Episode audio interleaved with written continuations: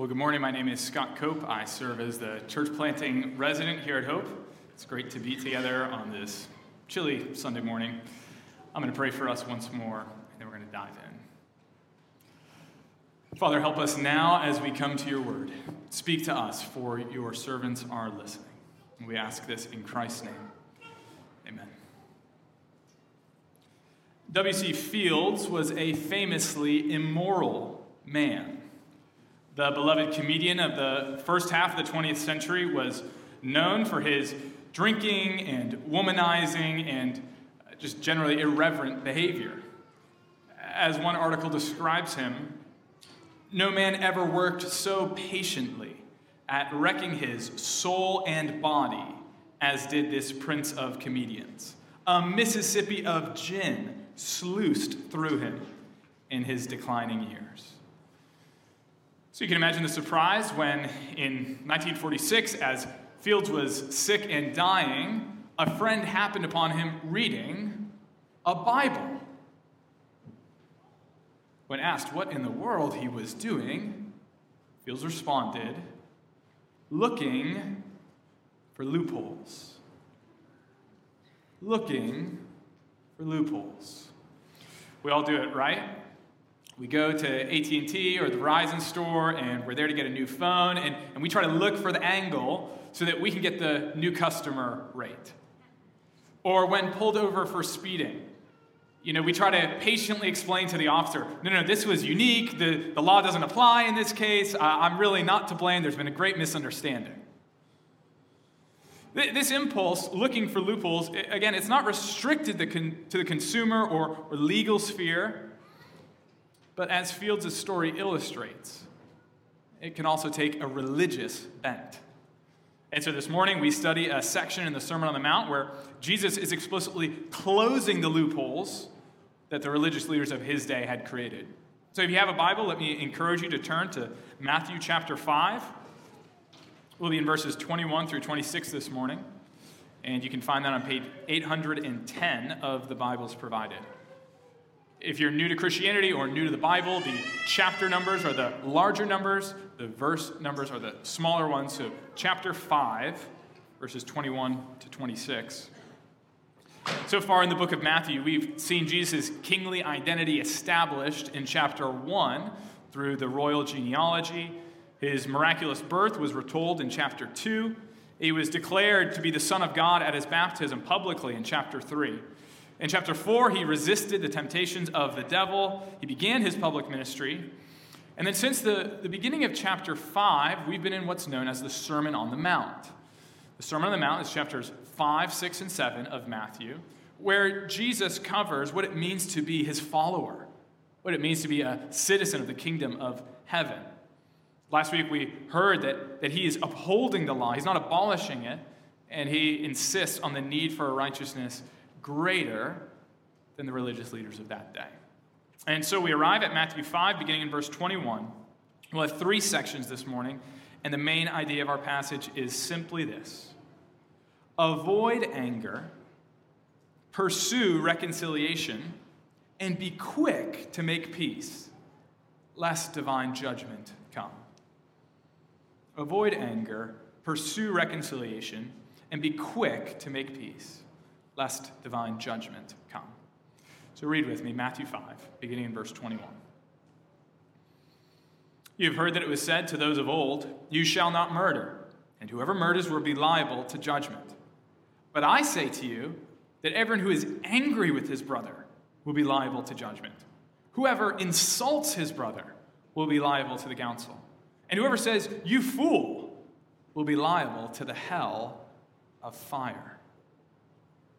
So if you're offering your gift at the altar and there remember that your brother has something against you, leave your gift there before the altar and go. First, be reconciled to your brother, and then come and offer your gift. Come to terms quickly with your accuser while you are going with him to court lest your accuser hand you over to the judge, and the judge to the guard, and you be put in prison. Truly, I say to you, you will never get out until you have paid the last penny. Amen. Well, our first section is found in verses 21 and 22, entitled, Don't Be Angry at Your Brother. And our passage begins with Jesus saying, You've heard it said to those of old, and then he quotes the sixth commandment from Exodus 20. This is the first of six times in the rest of Matthew chapter 5 where Jesus will say something like, You've heard it said, and he'll quote some Old Testament passage, and then he'll say, But I say to you, and then he'll give some instruction about anger or lust or marriage or whatever the case is. And, and this is where Curtis's sermon from last week is so important. Because when he says, You've heard it said, but I say to you, Jesus is not correcting the Old Testament, but rather correcting misinterpretations of it. This is really important. Jesus is not abrogating or abolishing it. This is just what Curtis said last week. And, and I think actually we get a clue of that in what Jesus says. You, you look there in verse 22. He says, But I say to you, and the ESV and, and every English, major English translation does a great job translating that word as but. However, that word that Jesus uses as but is, is not the strong disjunction in Greek. So in Greek, you can have a strong or a weak disjunction. In verse 17, he gives the strong disjunction. I've not come to abolish the law, but to fulfill it. You, you hear the contrast, right? It's a strong contrast. Well, here in these six passages in the remainder of chapter 5, in, in our text today, Jesus uses the weaker disjunction.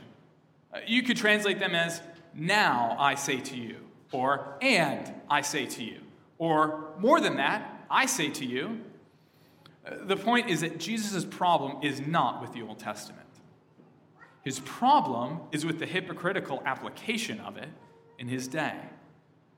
Uh, because in Jesus' day, the Pharisees were indeed looking for loopholes. They were looking for ways that God's law wouldn't have to apply to them. I, I think we see this most famously in Luke 10, where Jesus says, Love your neighbor as yourself. And this lawyer comes to Jesus. Do you remember what he asks? But who is my neighbor? Tell me the situations where that law doesn't apply to me. He's trying to delimit and restrict the application of God's word. And, and, so, this whole remaining section of Matthew 5 is about Jesus closing the loopholes that the Pharisees had created. Right? So, the Pharisees were, were happy to be angry and vitriolic. But, but I didn't murder. They were filled with lust, but I, I never committed adultery. They would divorce their wives for any reason. They would break oaths whenever it was convenient. They were vengeful rather than forgiving, and they hated their enemies. And so Jesus says, Enough. I say to you. And so in our particular passage, the loophole was well, I'm not going to murder you. I'm going to be all kinds of angry and murderous in my heart towards you, but I won't, I won't actually murder you. And so, therefore, I'm fine. I'm righteous. I can check the box of having fulfilled the sixth commandment. To which Jesus responds, No, you can't. Because that's what we see there in verse 22. L- look there. But I say to you that everyone who is angry with his brother will be liable to judgment. Whoever insults his brother will be liable to the council. And whoever says, You fool, will be liable to the hell of fire. You know, sometimes popular culture imagines Jesus as a relativistic, um, you know, kind of walking around, why can't we be friends, kumbaya singing, obedience doesn't really matter, let's just all get along type of guy. But notice that when Jesus here comes to the sixth commandment, he doesn't soften it, he rather raises the bar. Far from the Pharisees caring too much about holiness, they didn't care about it enough. The religious leaders weren't overly concerned about holiness. No, they didn't care enough about it. So, yes, Jesus says, don't murder. That's obviously very bad, and it will make you liable to judgment but so too will anger. And in this, Jesus is taking us to the heart of the commandment, what God always intended. So when God commanded in Exodus 20, you shall not murder, he wasn't only concerned with prohibiting external behavior, but rather he wanted his people to be free of murderous rage. This was the correct interpretation all along, what the Pharisees had missed. Because there's a connection between anger and murder, isn't there? I mean, anger is murder of the heart. And murder is anger flowing through your hands. Now, Jesus isn't stating that anger and murder are exact moral equivalents. I think we have biblical basis to believe that, that there is a difference. But this is not to imply that unrighteous anger is morally neutral, or that we should take any comfort in our angry disposition towards others, because, well, at, at least we haven't murdered. Jesus' point, his whole point, is that anger, whether in our heart or our hands or in our mouths as we insult others, it makes us liable to judgment. Every one of us. The Heidelberg Catechism helpfully summarizes the issue. It says, What is God's will for you in the sixth commandment? Answer I am not to belittle, hate, insult, or kill my neighbor. Not by my thoughts, my words, my look or gesture, and certainly not by actual deeds. And I am not to be party to this in others. Rather, I am to put away all desire for revenge. I am not to harm or recklessly endanger myself either Prevention of murder is also why government is armed with the sword. When the sixth commandment, friends, is properly understood this way, we see that we all fall short of God's law. None of us escapes the indictment. But Jesus doesn't only escalate the quality of obedience required, he also raises the bar in terms of the punishment meted out. Did you catch that? So, murder leads to judgment. Everyone knows that. It, it leads to judgment in the here and now, in the courts, and it leads to God's judgment if unrepented of. And it's that second reality that Jesus especially picks up on. So, so notice that verse 2 begins by saying that everyone who is angry will be liable to judgment. It's the exact same phrase used of the murderer liable to judgment. Okay, so perhaps Jesus is merely referring to the temporal, you know, punishment in the here and now. Maybe that's just what he's referring to. But in the next example he gives, you see it there in the middle of the verse, of calling someone a fool or insulting them, he escalates the punishment by saying that person will be liable to the council or the Sanhedrin. That, that was the Jewish Supreme Court of the day. So it's kind of moved beyond the local judge to the Supreme Court. This is an escalation in punishment, in severity.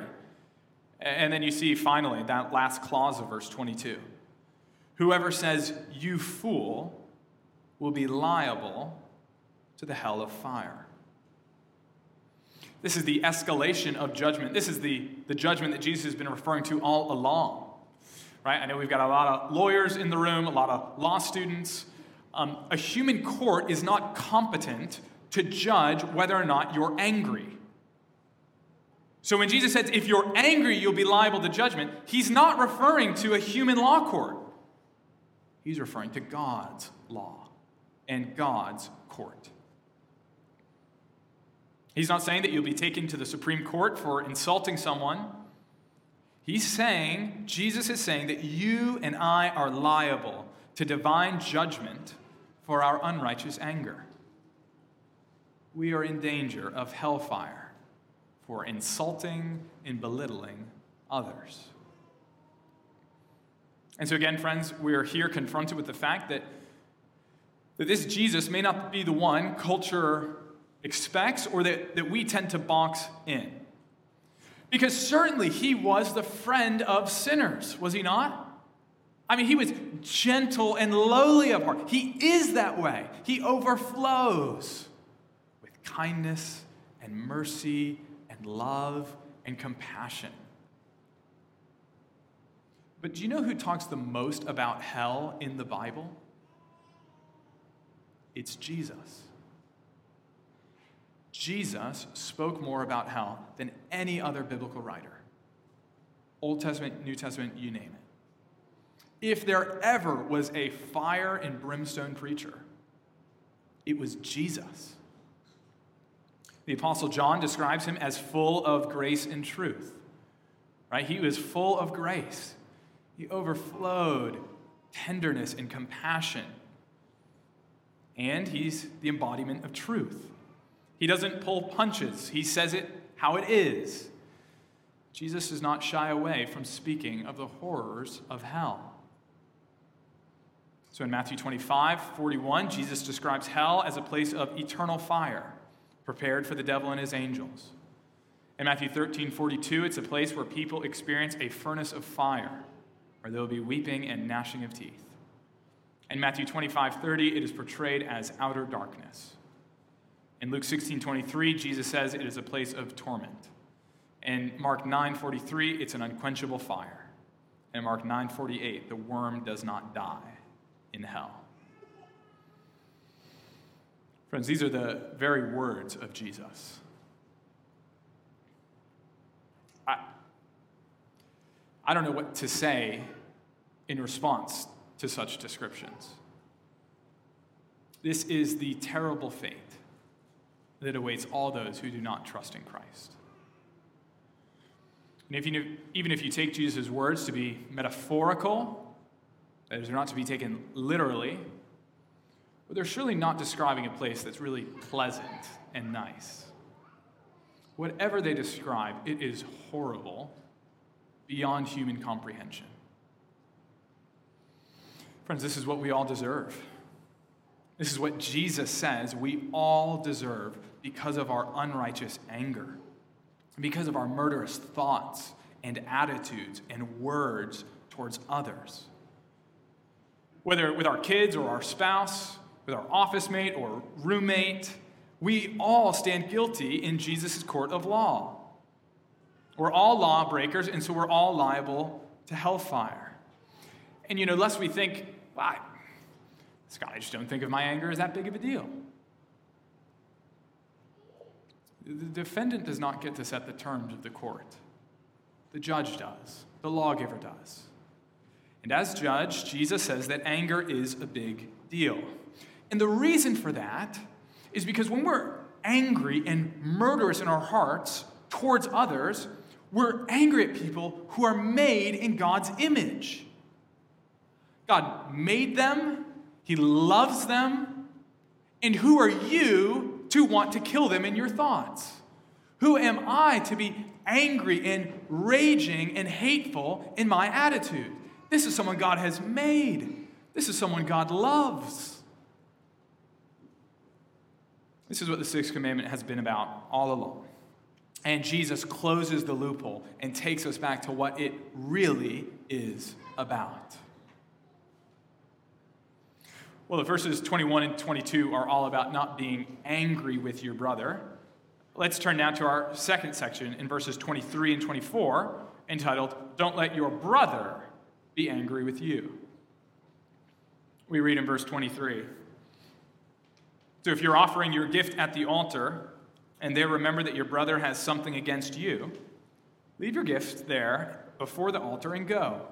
First, be reconciled to your brother and then come and offer your gift. You know, basically, these verses reverse the roles of the first section. Notice also that Jesus doesn't say, if you've sinned against your brother, go and be reconciled. But, but he says, if he's got something against you. I think the implication is he may or may not have good reason to have something against you. But that is immaterial to your responsibility which is to go. Be the initiator. Even if it's 95% his fault, if he's upset, you go and you initiate and you own up to your 5%.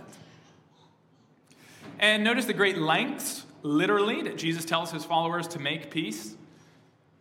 Jesus envisions someone traveling from Galilee to Jerusalem they're at the temple, at the altar, and there you remember, my brother has something against me. And you're supposed to leave your gift and go back to Galilee. That's a hundred miles each way, you know, on foot. I moan if I've got to go downstairs or pick up the phone to apologize to my wife. And Jesus says, I know it's inconvenient. I know it's going to cost you something. But don't go to the worship service. Don't give the offering. Go and be reconciled. And then come back. You know, this is the equivalent of Boston to Hartford. Why is Jesus so adamant on this point? Well, it's because God doesn't want our hypocritical worship. You can't love Him while simultaneously hating those made in His image. Now, you may not always be able to make reconciliation. The Apostle Paul recognizes this when he says in Romans 12, if possible, so far as it depends on you, live peaceably with all. But Christians should always be seeking peace. We should be on the, the, the front end of, of initiating reconciliation. For as 1 John 4 states, whoever loves God must also love his brother. And it's at precisely this point that the Pharisees' loopholes were most pronounced. Right, because they were the, the religious leaders. They, they claimed to love God. But what was their attitude towards those around them? Well, they were angry and lustful and divorcing and lying and retaliating and hating. They, they made these loopholes so that they didn't have to love their brother. And so Jesus is saying, you, you can't do that. If you want to worship God, you must seek reconciliation with your neighbor. I know it's costly and inconvenient, but if you would follow me, you cannot be a hypocrite. Seek reconciliation. And notice in all of Jesus' speech so far that he is specifically talking about relationships amongst his followers. Do, do you see that? He says, Don't be angry or insult your brother, and seek reconciliation specifically with your brother. These aren't generic terms for humanity, these are relationships within the covenant community, within the church. And so, Hope Fellowship Church, brothers and sisters, how are you doing at not being angry at and positively pursuing reconciliation with those in this church? As much as a priority as it is to live at peace with everyone, and it is, there is a special priority to living peaceably within the church because there is a special ugliness to divisions within the church. You know, in the church, among the redeemed of God, there should reign peace and love and forbearance and long sufferingness and humility and forgiveness and confession and repentance and joy amongst brothers and sisters. We should be quick to pursue reconciliation with those whom we've covenanted with. You know, we've covenanted for their good, not their harm. Eh, of course, this principle does apply beyond the church. And so, Christian, I wonder how would your coworkers and extended family describe you? Would they characterize you as a peacemaking person or do you tend to inflame situations? Do you relish controversy and enjoy disagreement? Or are you known for bringing people together, for restoring relationships? I wonder what your social media accounts would reveal. Perhaps there are people today that you need to reconcile with.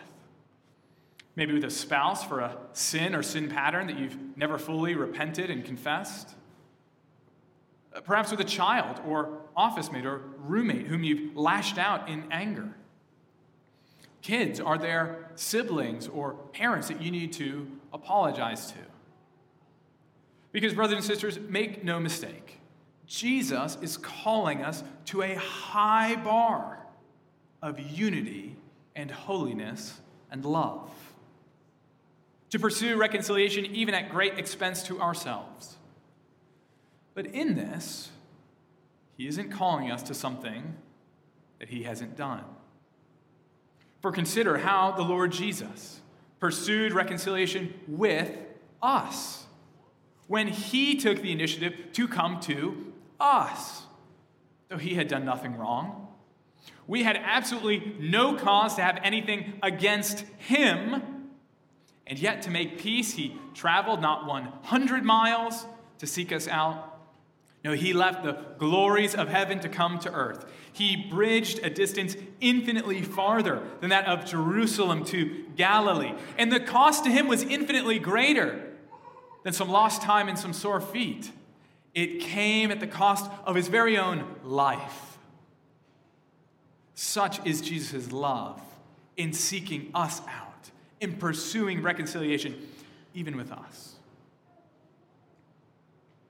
Because do you know for whom Christ did all this? It wasn't for his brothers and sisters who had been momentarily estranged. It wasn't for those who really had loved God wholeheartedly and there had been some small snafu. Well, we are enjoined to reconcile with a brother or sister. What does Romans 5 say? For while we were still weak, at the right time, Christ died for the ungodly. For one will scarcely die for a righteous person, though perhaps for a good person one would dare even to die. But God shows his love for us, in that while we were still sinners, Christ died for us. For while we were enemies, we were reconciled to God by the death of his Son.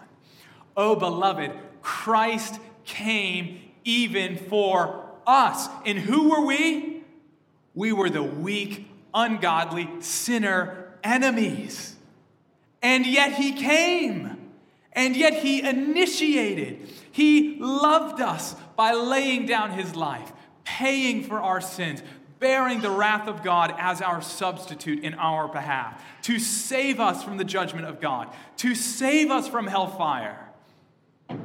As the great Wesley hymn states, he left his Father's throne above. So free, so infinite his grace, emptied himself and came in love and bled for Adam's helpless race. Tis mercy all immense and free, for oh my God, it found out me. Amazing love. How can it be that thou, my God, shouldst die for me? Friends, this is the model of reconciling love that we follow as Christians. This is what we look to as the pattern for our own discipleship. Though our brother may have little reason to be against us, yet we had nothing that we could hold against Christ. But he didn't remain cold and distant and indifferent to our plight. He didn't shrug and say they brought it on themselves. He rather came to pursue us. Friends, praise God. Praise God. And so it's in grateful recognition of this peacemaking heart that then compels us to show that same impulse to others. Because we have been so incredibly loved. And so it's with all that in mind that we turn to our final section found in verses 25 and 26 entitled Make Peace Quickly Before It's Too Late. Verse 25 reads Come to terms quickly with your accuser while you are going with him to court, lest your accuser hand you over to the judge, and the judge to the guard, and you be put in prison. Truly, I say to you, you will never get out until you have paid the last Well, here we know there's kind of a, a scenery change. The second section, section is in the temple, at the altar, in the religious sphere. Here, this is in the courtroom where somebody's suing you for a debt. Right? You have pennies. Uh, they're bringing you to court. And so, on the surface, the point seems to be if you have an accuser that's suing you, do everything in your power to make peace before it's too late, or you'll end up in jail. Simple enough. I don't think that's the main thing going think one commentator summarizes it well. Jesus' illustration of the urgency of reconciliation pictures an out of court settlement between fellow litigants. These verses offer good advice at the literal, legal, at the literal level of legal proceedings. But in light of verses 21 and 22, they obviously refer primarily to the spiritual goal of averting God's wrath on Judgment Day before it is too late to change one's destiny.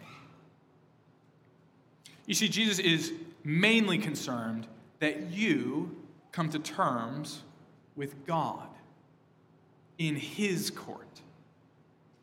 Yeah, I think this is confirmed. Even in verse 29, it uses the exact same language as at the end of verse 25.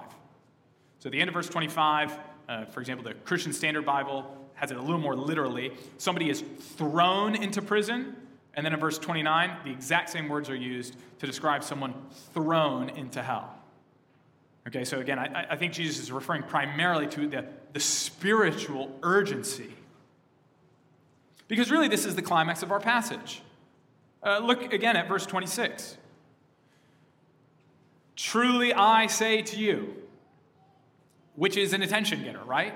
You don't say, like, truly I say to you, I'm going to get the Cheerios out. Right? You, you say that when something really important when, that you're about to say. Truly I say to you, you will never, and here the Greek is emphatic, you will never get out until you've paid every last penalty. This is the point Jesus' argument has been building towards all along. Jesus isn't saying that Hell might be temporary, and if you pay your debt, you'll be on your way. No, our sins are against an infinitely good God, and thus are infinitely hellish, and thus are deserving of infinite punishment. The point that Jesus is making is that you will never fully pay your debt. You will never get out. And so, in light of the horrors of hell and the certainty of judgment, how should you respond? What is Jesus getting at? Be reconciled to God. Friend, if you're here and you've not made peace with God through the blood of his Son, what, what is keeping you? Why would you not turn to him and trust in him today? Trust in Christ's perfect life in substitutionary death and victorious resurrection for the forgiveness of all your sins. Avoid the certainty of judgment with the certainty of his love. And, and do so today, right? That, that's Jesus' whole point. That's what verse 25 says. Make friends quickly. Do it while you're on the way, today. Don't wait until the last minute. Don't bank on a deathbed conversion. I can't tell you how many times people have told me that. Oh, I'll figure it out later. No, Jesus' point is that there's an urgency. You're not promised tomorrow. Be reconciled today. Friends, don't be misled by how seemingly pedestrian Jesus' ethical concerns are. You know, many people have been fooled by how seemingly mundane they are. You know, Jesus talks about such commonplaces here in the Sermon on the Mount as anger and lust and telling the truth and marriage and prayer and fasting and money.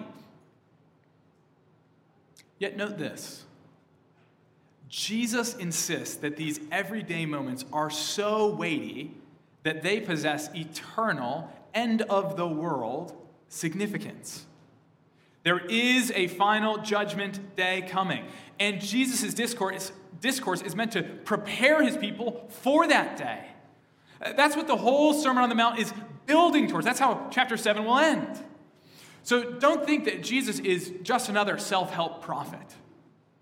This is not how to win friends and influence people. This is rather how to build your life upon the rock of Jesus' words, so that when the storm of divine judgment comes, you will stand. So, as we conclude and as a means of response, uh, Christians, I wonder are there people that you need to reconcile with? We who have been shown such mercy and forgiveness, we should be the first to display it towards others. If you want to think more about that, tonight in Bedford, we'll be having a preview service for the church plant where we'll be thinking about this very theme of forgiveness and grace in the church. And if you're here this morning and you're not a Christian, consider the infinite lengths that Christ has gone to make peace. It cost him nothing less than his very own life. He did it to save you from hell and to bring you into his everlasting heavenly kingdom. He did it because of his love. And so, to quote the Apostle Paul, therefore, we are ambassadors for Christ, God making his appeal through us. We implore you, on behalf of Christ, be reconciled to God. Let's pray.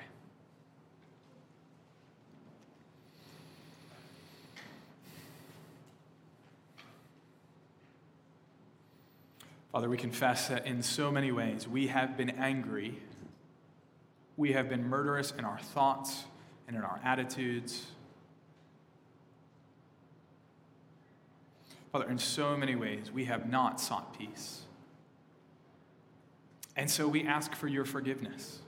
We thank you for the infinite love of Christ. We thank you that he did not stand in indifference towards us but that he took the initiative and drew near. Oh, Father, we praise you for your great love. And so we pray for any here this morning who are watching online who do not know that love. Father, we pray that you would grant them the gift of faith, that they would see and turn and reconcile and find life and forgiveness. Father, help us. We, we are so needy, but you are so generous. Help us now, we ask. In Jesus' name.